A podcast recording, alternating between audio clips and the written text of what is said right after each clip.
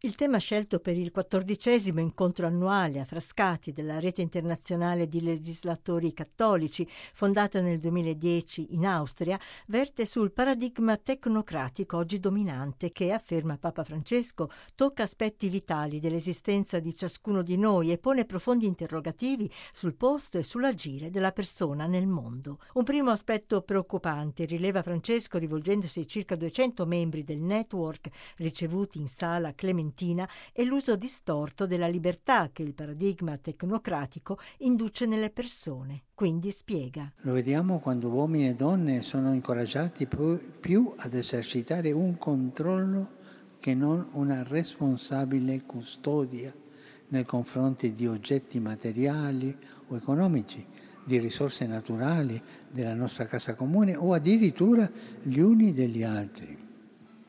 Questa cossificazione, e la parola è giusta, eh? cossificazione, che in ultima analisi si ripercuote negativamente sui soggetti più poveri e fragili della società, può avvenire in modo diretto o indiretto, attraverso scelte quotidiane che possono apparire neutrali, ma che in realtà sono attinenti al tipo di vita sociale che si intende sviluppare. Il Papa ribadisce che la visione cristiana pone al centro il valore e la dignità della persona e osserva che il fatto stesso di costituire una rete internazionale costituisce una cornice di riferimento per l'azione del network, il cui obiettivo, ricorda, è unire in comunità una nuova generazione di coraggiosi leader cristiani.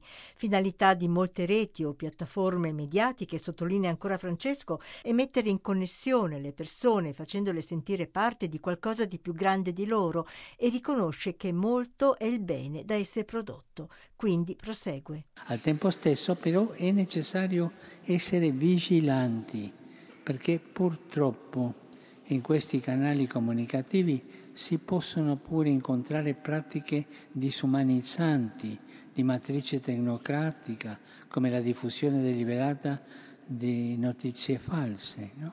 di fake news il fomentare atteggiamenti di odio e di divisione, propaganda partidistica, la riduzione delle relazioni umane ad algoritmi, per non parlare del favorire falsi sensi di appartenenza, specie tra i giovani, che possono portare all'isolamento e alla solitudine. Solo la diffusione di una cultura dell'incontro autentico, basata sul rispetto e sull'ascolto anche di chi la pensa diversamente, può superare l'uso distorto dell'incontro virtuale, avverte Papa Francesco in questo, dice ai partecipanti all'incontro, la vostra organizzazione può offrire un esempio. Quindi afferma che fine di ogni rete, oltre a connettere le persone, è abilitarle a cooperare al raggiungimento di un obiettivo comune. Questi due aspetti, il mettere in connessione e il fine comune caratterizzano il vostro lavoro e al contempo rispiegano la vita stessa della Chiesa, popolo di Dio chiamato a vivere in comunione